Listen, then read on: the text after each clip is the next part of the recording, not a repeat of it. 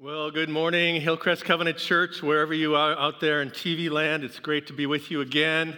And uh, I, I, was, I was at a restaurant recently with my wife. We were sitting outside, and somebody who I've never met before came up t- to us at our table and said, You're Pastor Brad. I said, Yeah, I am. He goes, I watch you every Sunday on TV. And I'm going, Wow. I didn't know who it was until then. He introduced himself and he said, We're looking forward to getting back together as a church again as we regather. We haven't uh, quite established when that's going to happen inside, but if you want to be around people, I want to encourage you to consider coming at 10 a.m. to our outdoor uh, church on the hill. It's really wonderful. We do exactly the same thing that we're doing here and it's just outside. You're with people. It's, it's wonderful. So, as um, Janie has already indicated to us, we are in a sermon series called Summer in the Psalms, and I want to read for us this morning the psalm that I'm going to be uh, thinking with you about today. It's Psalm 13. And it goes like this. If you have a digital device, a Bible, you'd like to follow along, please, please do so. Psalm 13. How long, O Lord? Will you forget me forever? How long will you hide your face from me? How long must I bear pain in my soul and have sorrow in my heart, all day long? How long shall my enemy be exalted over me? Consider and answer me, O Lord my God. Give me, give light to my eyes, or, or I will sleep the sleep of death. And my enemy will say, I have prevailed. My foes will rejoice because I am shaken but I trusted in your steadfast love. My heart shall rejoice in your salvation. I will sing to the Lord because he has dealt bountifully with me. Psalm 13 is our first example that we have uh, looked at in this summer in the Psalms of a psalm of complaint, or sometimes it's referred to as a psalm of lament. And you probably caught a little bit of the complaining going on there by the psalmist. The psalmist is clearly in this psalm not happy with God. He feels abandoned by God. The psalmist cries out in desperation to God to do something to change his present circumstances. How many of us have found ourselves in that place? This is a great example, this psalm, of, of the honesty that can take place between the psalmist and his God. That we, and we find that throughout the book of Psalms, and is one of the reasons why I think the Psalms have been such an enduring and um, beloved uh, book in our Bible. Walter Brueggemann has suggested that this psalm, Psalm 13, gives us a clear example of a psalm that moves from complaint to praise. And we're going to see that in a, in a minute. One of the reasons why I believe that we find Psalms of complaint in the Bible is because most of us can relate with the psalmist when it comes to complaining to God about something. I mean, let's, let's be honest, let's face it. Uh, there's, there's plenty of times when we're in a sorrow mood or something isn't going our way and we complain. That's, that's what we do. Who of us either watching on TV or in the room, and there's not many of us in the room, have never complained to God before, to, about anything for that matter. See, the fact is that, is that we have this example in the Bible that reminds us that it's okay for us to speak truthfully to God when we are not happy about our present circumstances. And in Psalm 13, we are given the impression that, that something is amiss, something is going on in this relationship between the psalmist and God, and this relationship needs to be fixed. Has, has that ever felt uh, like the same is true for you in your relationship with God? So the, the psalmist has uh, some questions for God, and he begins with five questions actually, and, and uh, more than actually looking for the answer, I think, I think the psalmist is asking these questions in order to place the blame on, uh, for his distress squarely on God's shoulders. And so listen to these questions. The first one is this How long, O Lord, will you forget me forever? This question speaks to the absence of, the, of God that the psalmist is presently feeling. Where God feels absence, there is this, this sense of disorientation. things aren't right. It's almost like, uh, do you ever wake up? Maybe this is an older person thing. You wake up in the morning and you're a little dizzy as you get out of bed. I, I, uh, it happens to me occasionally. Um, I'll probably get calls all week from doctors telling me I should go to the doctor. Anyway, um, there's a sense of disorientation because you don't realize where you are when you get up. That's what's going on here in this psalm. It's, there's another, there's a sense of abandonment that the, that the psalmist feels. The psalmist follows this first question with a second question, and it's this How long will you hide your face from me? Now, this is a, a more personal affront, really, that reflects not just the sense of, of God's absence, but the psalmist appears to be actually accusing God of deliberately turning away in his time of need. Here the psalmist sits in whatever's going on in his life, and it's almost as if God's turned his back.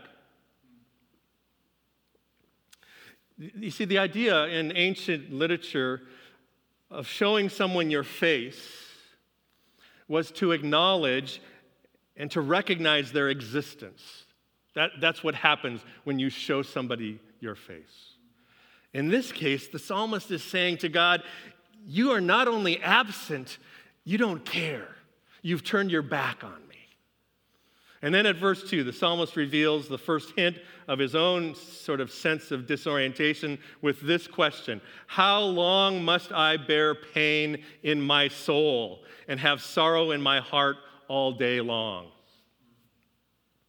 This isn't one of those quick one and done kinds of experiences that the psalmist is having, but it's, a, it's, a, it's an experience of sadness, of, of pain that has gone on for a long period of time.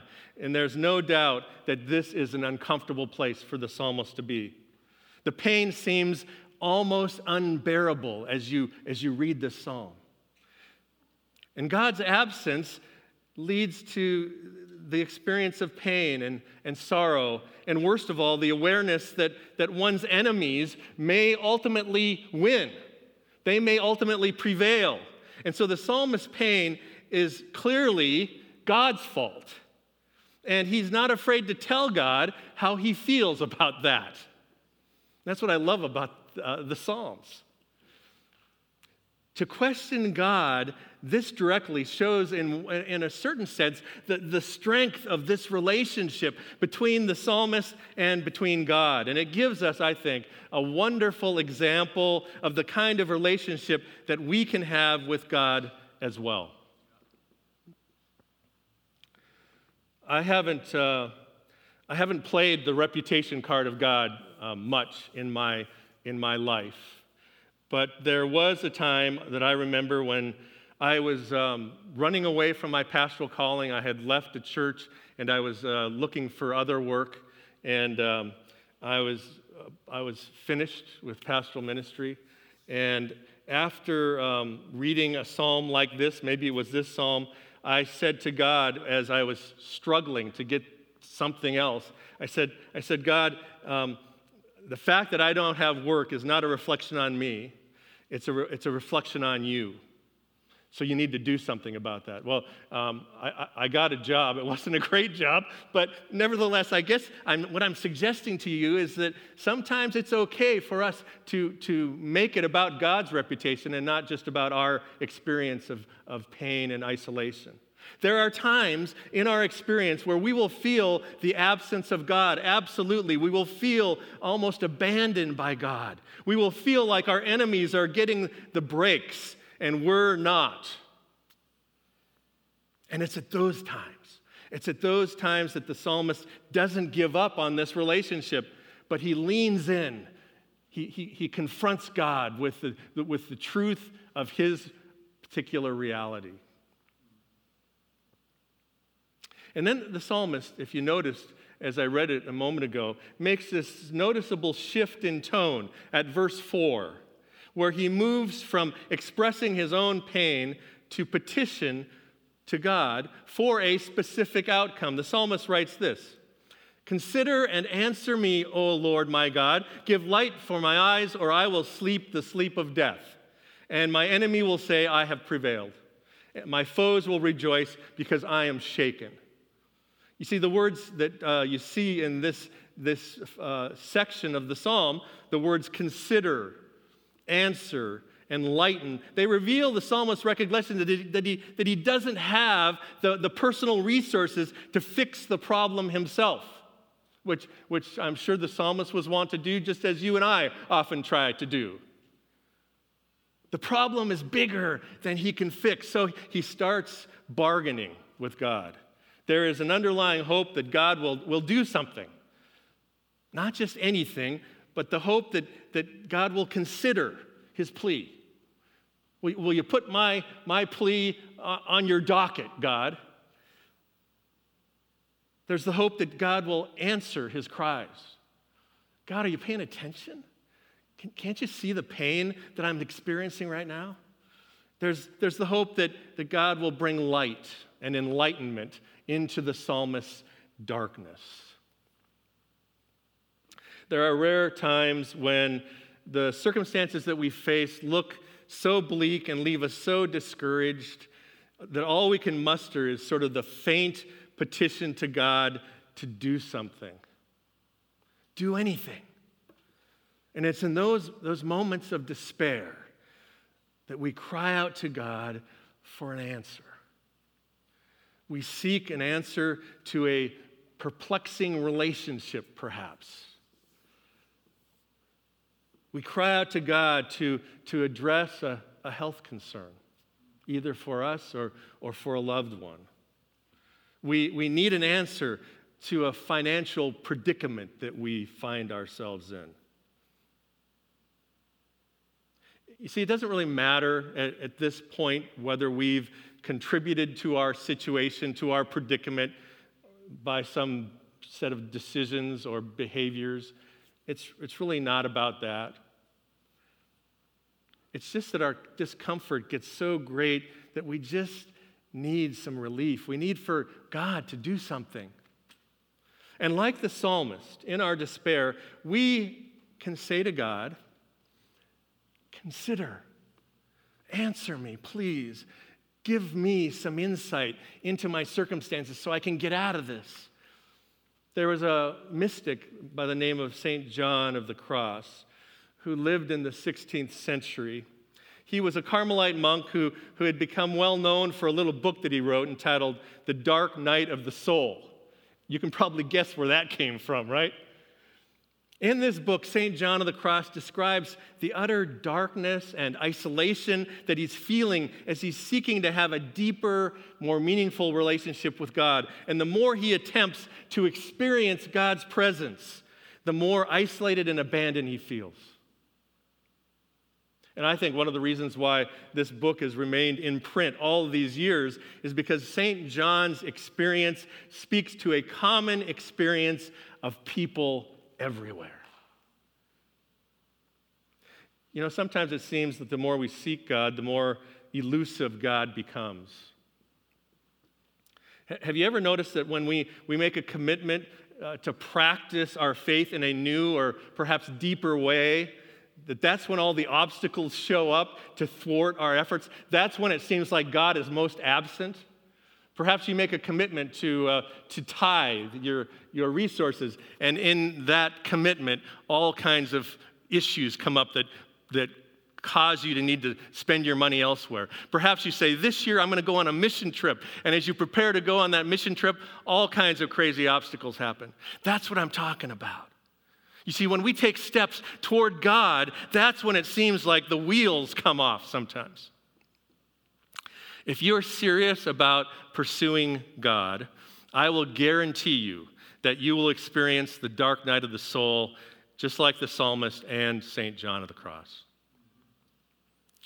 When you find yourself in that place of darkness with seemingly no place to turn, well, you essentially have two choices. One, you can abandon your faith because God isn't fulfilling his part of the deal. You can say, you know, I'm done, doesn't work. I'm going to go do something else. Or two, you can, you can dig down deep, cry out to God, and you can hold on for dear life. And then the only thing for you to do next is to wait. Wait for God to hear and respond. Wait for the pain to, to subside. Wait for God to bring healing and hope into the midst of your desperation, whatever that might be. And waiting, of course, isn't always easy. Waiting can be uncomfortable, especially in a culture like ours that doesn't like to wait for anything, right? How many of us have been waiting for this COVID uh, uh, pandemic to go away so life can go back to normal? And it hasn't, and it probably won't for quite some time. But it's in the waiting, it's in the waiting for God to show up that we discover that God has been there the entire time. It's in the waiting for God to pull us out of our darkness and our despair that we discover that our ultimate source of strength is with God all along. The psalmist's orientation changes as he goes from this darkest expression of his faith to a trust in God. And out of this place of, of disorientation comes this final verses of this psalm where the psalmist writes this but I trusted in your steadfast love. My heart shall rejoice in your salvation. I will sing to the Lord because he has dealt bountifully with me. That doesn't even sound like the same psalm if you, if you hold the first part of the psalm next to this part of the psalm. But somewhere along the route of pain and disorientation, God gives the psalmist a new lease on life, if you will. God shows up. God's love becomes evident again to the psalmist. And this leads the psalmist to reaffirm his confidence in God and his exclamation of joy in God's salvation. And from this new orientation, the psalmist sings to the Lord a new song. Did you catch that? From pain and darkness to disillusionment to disorientation to hope and promise, which leads to worship. The psalmist experiences that liberating and steadfast love of God in the midst of his personal despair. What once felt like death now feels like life. What once was a plea for help in the midst of darkness has now become a song of joy. Someone has said, for the psalmist, life has broken loose in doxology. I like the way that Eugene Peterson says it in his message. He says this I've thrown myself headlong into your arms. I'm celebrating your rescue. I'm singing at the top of my lungs. I am so full of answered prayer. When the psalmist finally gets to the place where, in the midst of his despair, he remembers the faithfulness of God, he responds with joy and with song. This is the path from despair that we can all experience. This is the path of moving from our current painful circumstances, whatever they may be, that God is calling us out of, into this new place of hope and song and worship. And then, and then from this place of, of sort of honest petition with God, God invites us into this new song into this place of worship, this place where we can remember God's faithfulness again. Psalm 13 is not one of those Psalms that is likely to show up on too many people's top 10 Psalms list. It probably wouldn't have been on mine. Psalm 13 provides us with a picture of raw and angry complaint because it feels as if we have been abandoned by God. Yet, Psalm 13 doesn't leave us in our despair. It doesn't leave us in our hopelessness. The psalm provides us with a new perspective on God's faithfulness in the midst of whatever might be contributing to our sense of sadness or loss or desperation right now. I hope you find that as a word of encouragement today. And the real question is, is this How do we learn to trust God in, in that place? How do we learn to trust God in the midst of our despair? When, when life is falling apart all around us, whether it's of our doing or not, how do we learn to trust God there? If you are uh, watching this service this morning with a sense of disorientation and despair, let me encourage you with these uh, couple thoughts. First of all, don't be afraid to express your honest feelings, whatever they may, may be, to God. God is big enough to receive your complaints. In fact, your spouse may be glad if you complain more to God than you complain to them. Just a thought. Secondly, ask God for what you need. There's no guarantee that you'll get what you ask for, but it doesn't hurt to ask. And I think this psalm of any provides us with that model. Ask God. Third, wait patiently for God to show up. Wait for God to show you God's steadfast love for you and faithfulness in the midst of your sense of hopelessness and disorientation. And sometimes that wait can be a long time, and I know it's hard, but just wait. And then finally, just like the psalmist, look for God's faithfulness. And when you experience God's presence again, let that lead you into worship. Well, there you have it the, the Psalm of Complaint, Psalm 13.